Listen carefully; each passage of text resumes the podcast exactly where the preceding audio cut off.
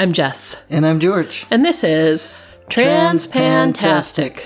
a podcast about gender, identity, orientation, and all the life that happens around it, mostly over it, I think. We try to come up with which gendery parts of things like sort of undo them because they don't stick out as much as they used to, Yes, at least uh, as regularly as they used to. they've become normalized over the years, and so we don't think of the gendery things, but how does that relate to over? Um, everything else seems to go over all the, you know, what, what I just said. Gender is buried down underneath one, everything else is over top of it. Yes. Okay.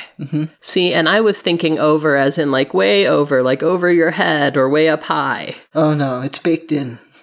Well, it does seem to be that gender is baked in. For cisgendered people, they have no idea there is any gender to untangle from anything else. Okay, I see where you're going. Like they're aware that there is his gender and her gender, mm-hmm. and they don't see any cross section or intersection of that, and they don't know which parts of their belief or their life in his gender or her gender have any interaction with the rest of their life, which we noticed quite a bit, or at least I did the last week. Yes, I, I, I see what you're saying because there's sort of this joke that the most trans thing you can do is wonder whether you're trans. Mm-hmm. Because if you're cis, you don't usually think about that. And, you know, there's this idea that floats around occasionally that we should normalize everyone questioning their gender. And if you settle back into the one you were assigned, then that's awesome. But we should just normalize letting everyone question their gender.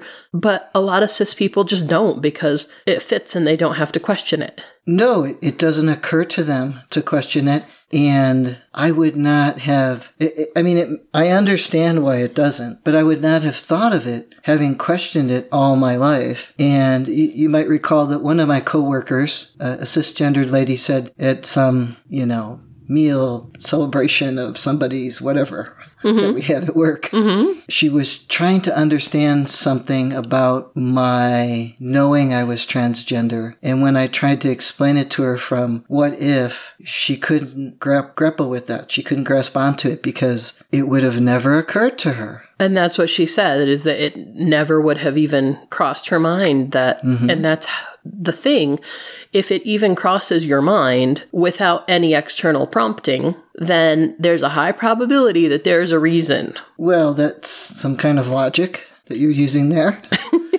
People don't always like logic. I've explained this to you. Yes, especially our children. Yes. But so that doesn't have anything to do with their genders. I don't know. It might because it is definitely a stereotypically masculine trait. I wouldn't say it's like essential because fuck gender essentialism, but I think it is more stereotypically masculine to become more stubborn about your opinion if you are shown to be wrong or asked to think about things differently. Like typically, women are perceived to be at least more open to new ideas. This Because is they get run over all the time.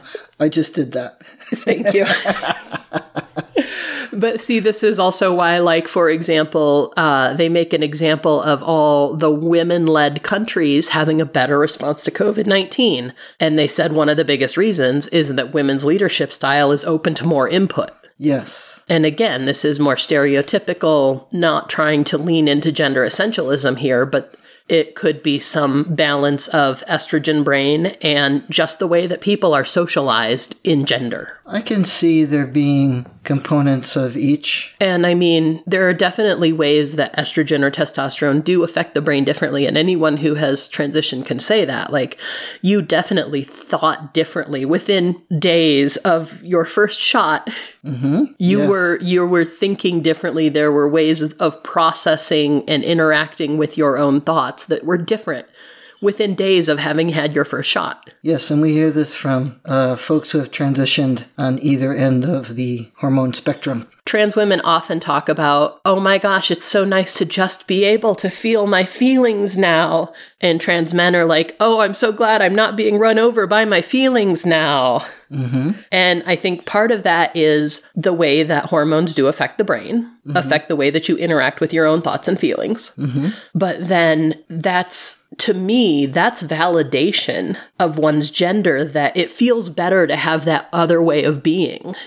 Yes. Like trans women are so relieved that they can have all their feelings, whereas trans men did not want them. And again, these are sweeping generalizations. I'm not trying to essentialize or broad brush any of this. There are definitely outliers. So, yeah, I think the way that our children disavow logic and get more stubborn about their feelings and not wanting to have to deal with the emotional engagement of admitting that they might have been wrong about something. They're very emotional about that and trying not to have emotional engagement. They do get That's a teenager thing. Yes, it is. But I think they're very gendered in their response. Like one of them gets typically teenagerly, like emo about it, the estrogen brained one. Yes, the voice goes all over the place and uh, And yeah, the testosterone brained child gets angry and stompy. stompy and yelly and but he's always been like that because when he was i think three i gave him the nickname shouty mcyellerson or something oh, like I that I forgot about that. it's true. it is Yes. So, I mean, there are aspects of both that, you know, part of it is how a person is socialized, and part of it is the way that hormones affect your brain processes. Mm-hmm. But speaking of how we're socialized, we had a staycation this weekend, Yes, and you were noticing the way that other people were interacting with us. I was. You were noticing these things as we were out and about as much as could be done under COVID. Well, we do have to retrieve food. Yes. Mm-hmm. And that was pretty much all of our outings was retrieving food or going and having nature Yes, fresh air. away from other people. But speaking of social, it was when we had to retrieve food. Yes. I noticed how we blend in because I just look like a dude and dude looks like a lady and Thank you. you're welcome. and so they don't notice their reactions to us, but I do because I've seen what reactions look like when dude looks like a lady looks like a dude. Has to go out with their wife somewhere. Yes. and how I got treated as a butch person versus a man looking person. And I would like to just pause for a second and say this might be the only appropriate use of these song lyrics ever. Yes, yes. but yes, I understand what you're saying. But see, and to me, the song lyrics are reappropriated in my brain long ago. you headcanoned that song to mean something completely different Yes, from drag trap lyrics. yes, Okay. yes. Much like we reappropriate queer or mm-hmm. other things. So, having been the butch with a girlfriend or a wife or a partner of female presentation, people treated you differently. And now, being the dude, they treat you quote unquote normal. They think so. I think it's rather odd.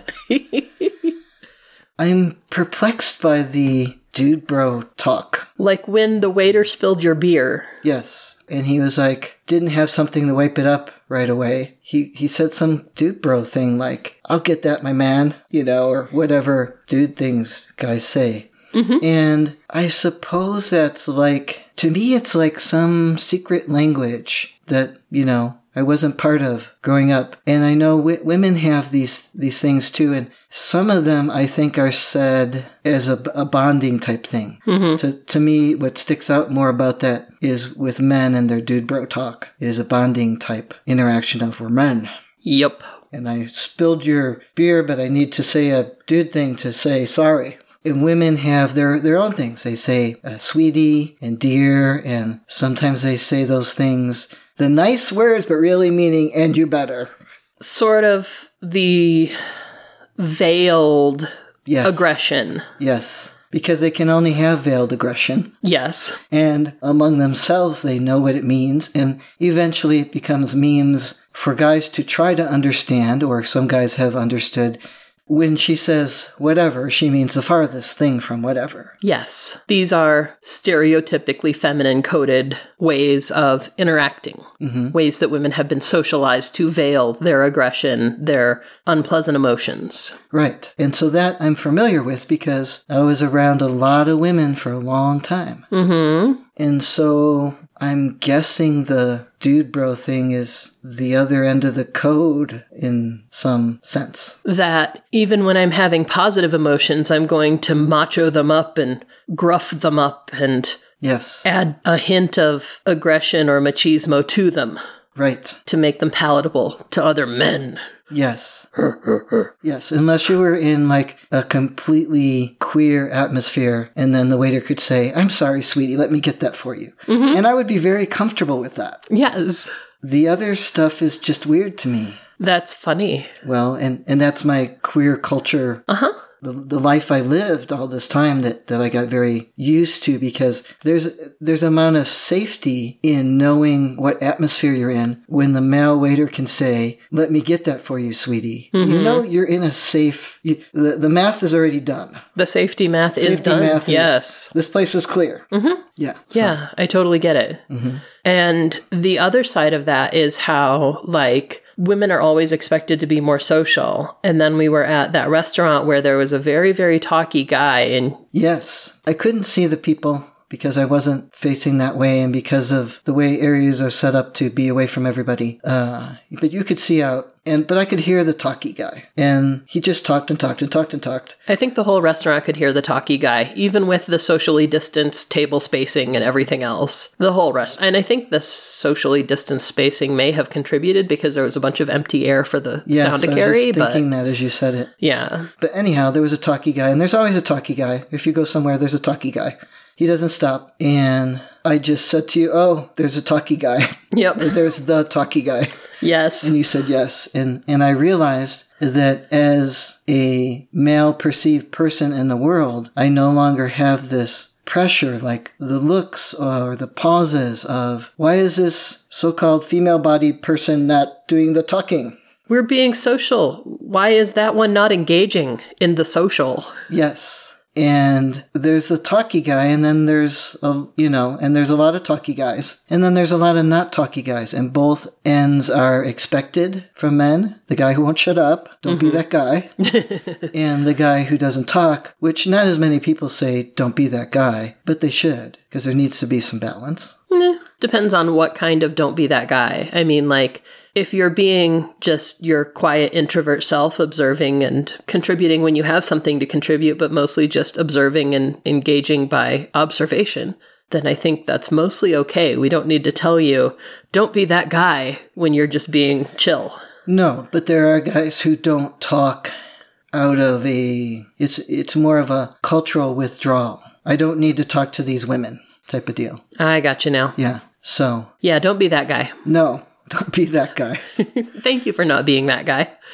You're welcome. I've I've had to learn, I'm trying to learn, I should say, a balance between the comfort that I've taken out of not having that pressure to talk, to socialize, not having that expectation of me, and the understanding I have of how guys talk over women all the time, and women shut up because they have to, they're expected to, and so forth. And so I've, and then there's my comfort of my introvert self of, oh, I don't have to talk, yay. This is great. But getting too comfortable there and not talking, for instance, in, in my work atmosphere, when we have a meeting, there's only a few guys. And with my awareness that guys are very likely to run the women over, and the women will just be quiet as soon as the guy starts running them over because that's the thing. Unless you're our vice president and you say, I'm talking now, That's great. which should happen Yes, it should. uh, that I get too comfortable and just don't say anything because I'm not really a guy who's going to run women over. So I need to find a, a balance there. And that, that's also a personal struggle within the introvert factor. It's my understanding that my group of folks At work. at work because I have, you know, experience in our field would like me to say more, give more feedback about things. So I don't always find, I, I don't know the way to move into the conversation because often someone is just talking. And when there's like, you know, a small group of people, uh, whether there's 10 or 12 people or whatever, somebody's waiting to talk. And when there's Zoom or Teams or that kind of stuff, you're going to talk over somebody if you just start talking and Yeah. I'm, I'm not comfortable with it. So It's Well, a- in Zoom, there's the raise hand emoji, or I had to learn these ways of entering a conversation because when I was younger, I used to just talk over people, and I still do sometimes, a lot. But like, there are certain social cues that I can, we can discuss them later, that are nonverbal and won't talk over other people, but will give them the cue that you are seeking a turn next. right. One of those I've learned is to turn your microphone on, Yes. and then they can see that that lights up and that you're ready to talk. right. But that and the hand raising thing, somebody has to be noticing that. So Yeah. if you have a, a a moderator or a group leader who's paying attention to the chat and is paying attention to those cues, they might say, "Oh, it looks like so and so and so and so had something to say." Yeah, and it's different in a Zoom meeting from how it is in person. But, you know, mm-hmm. there there are those social cues that you can give that will say, "I'm ready for a turn, but I'm going to be patient for it." Yes. I think even in person, those cues are. I've, I've lost some interpretation of my presentation has lost some interpretation. Not I have, but in my transition. Because people are not accustomed to seeing male presenting people being patient. Wait their turn? They think, "Oh, somebody, you know, if you make one of those gestures that non-verbally says, "I would like a turn to speak now." The thing of, you know, taking a breath like you're about to talk, but then holding it or catching your breath or, you know, leaning in or, you know, making a hand gesture. Any of those things are often coded female be- mm-hmm. socially because those are habits that women have to have to be heard, but men don't. Men can just start talking. Yes, yes. They can also just stop talking and I wish they would. yeah, well, in the sense that my my work wife has mentioned more than once how frustrating it's been to her that w- with uh, certain supervisors who were just difficult to deal with females, I could get up and walk away from the conversation, and they can't do that. And I could, and it was just very frustrating to her. Right. And I didn't even notice I did it, Oh, which is like, wow. that is okay, funny. That, that's something. But um, I, I thought I probably gave some sort of okay. I'm you know like I'm looking at you like okay here you see me standing I have to leave now Yeah. uh, type of deal. But and then just walked out. Whereas that can't be done. I think the other thing that would happen as a female perceived person is the other female perceived people in the group would turn and look at you if you hadn't talked yet. Yes. Like, and you're going to say your thing because it's your turn now. Yes. And as a guy, they're not going to make room for that for me. And that's okay. You know, I don't have a problem with that. But I have to figure out then how do I politely and appropriately join that conversation? Yes. Mm-hmm. Interesting. The, the first thing that comes to mind is, is uh, only humorous in that I start with dude bro language. That is funny. Yeah.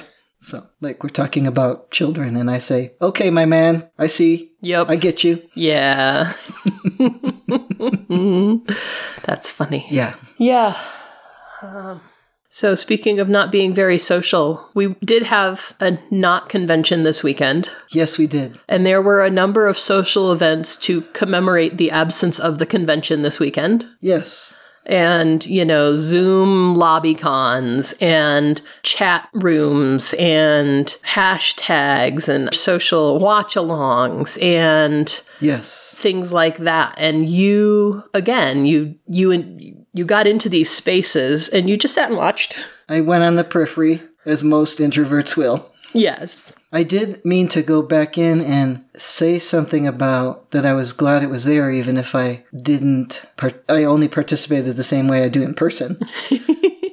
but I had a lot of connectivity issues with my device, and yeah we were at a cabin up the mountain Yeah. middle of nowhere terrible wi-fi yeah. So So I hope that next year we can actually go and do the thing and you can be the helpful person with other people actually around. yes, and as I have gotten more used to the the con interactions, that I've gotten also more comfortable with talking to people. Yeah, and there's a meme that goes around occasionally that says, you know, the first line is something like, why do people think of nerds as being like introverted and shy and quiet? And have you ever been to a convention? You get people started, and that's the second line is like you get people started in on their special interest and they just won't shut up. Right. And so this is, you know, us going and doing the thing with the people who share our interest and then they get talky. They do. And some of them are willing to just talk and you might interject something or nod your head or whatever type of interaction that's pretty minimal. And I don't have the same types of strong opinions about those interests that some some of the folks at conventions do who are very into the production side or the scripts or other context of you know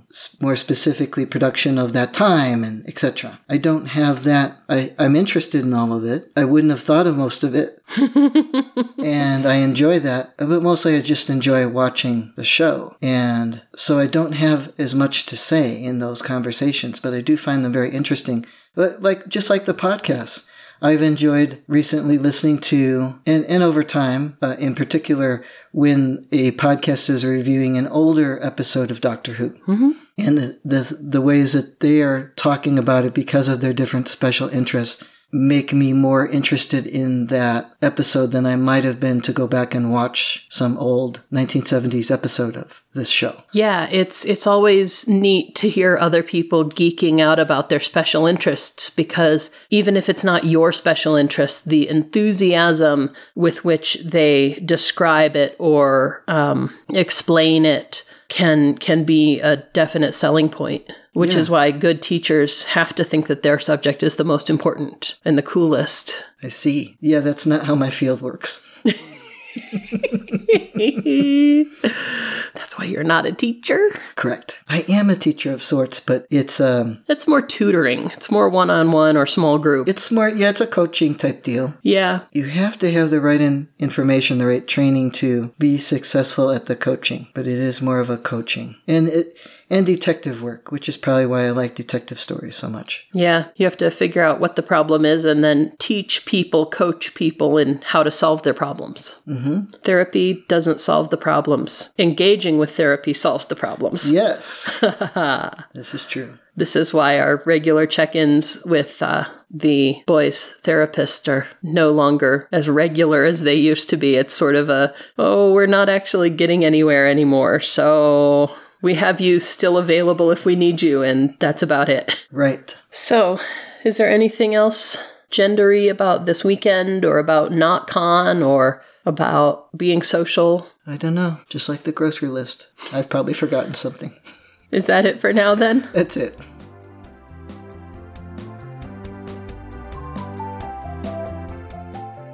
We'd love to hear from you, so let us know what you think or what you want to hear about by emailing us at transpantastic at gmail.com or by commenting at our website, transpantastic.net. Don't forget to subscribe in Stitcher, iTunes, or your favorite podcatcher, and leave us reviews and star ratings. Disclaimer time we are neither your doctor nor your mental health professional. We are here to discuss our own lives, so we take no responsibility for your decisions based on our discussions.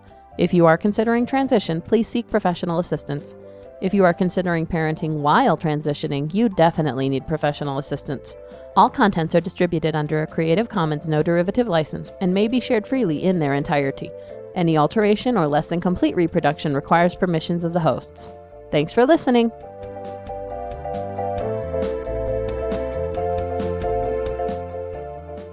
And all the life that happens around it, mostly over it, I think.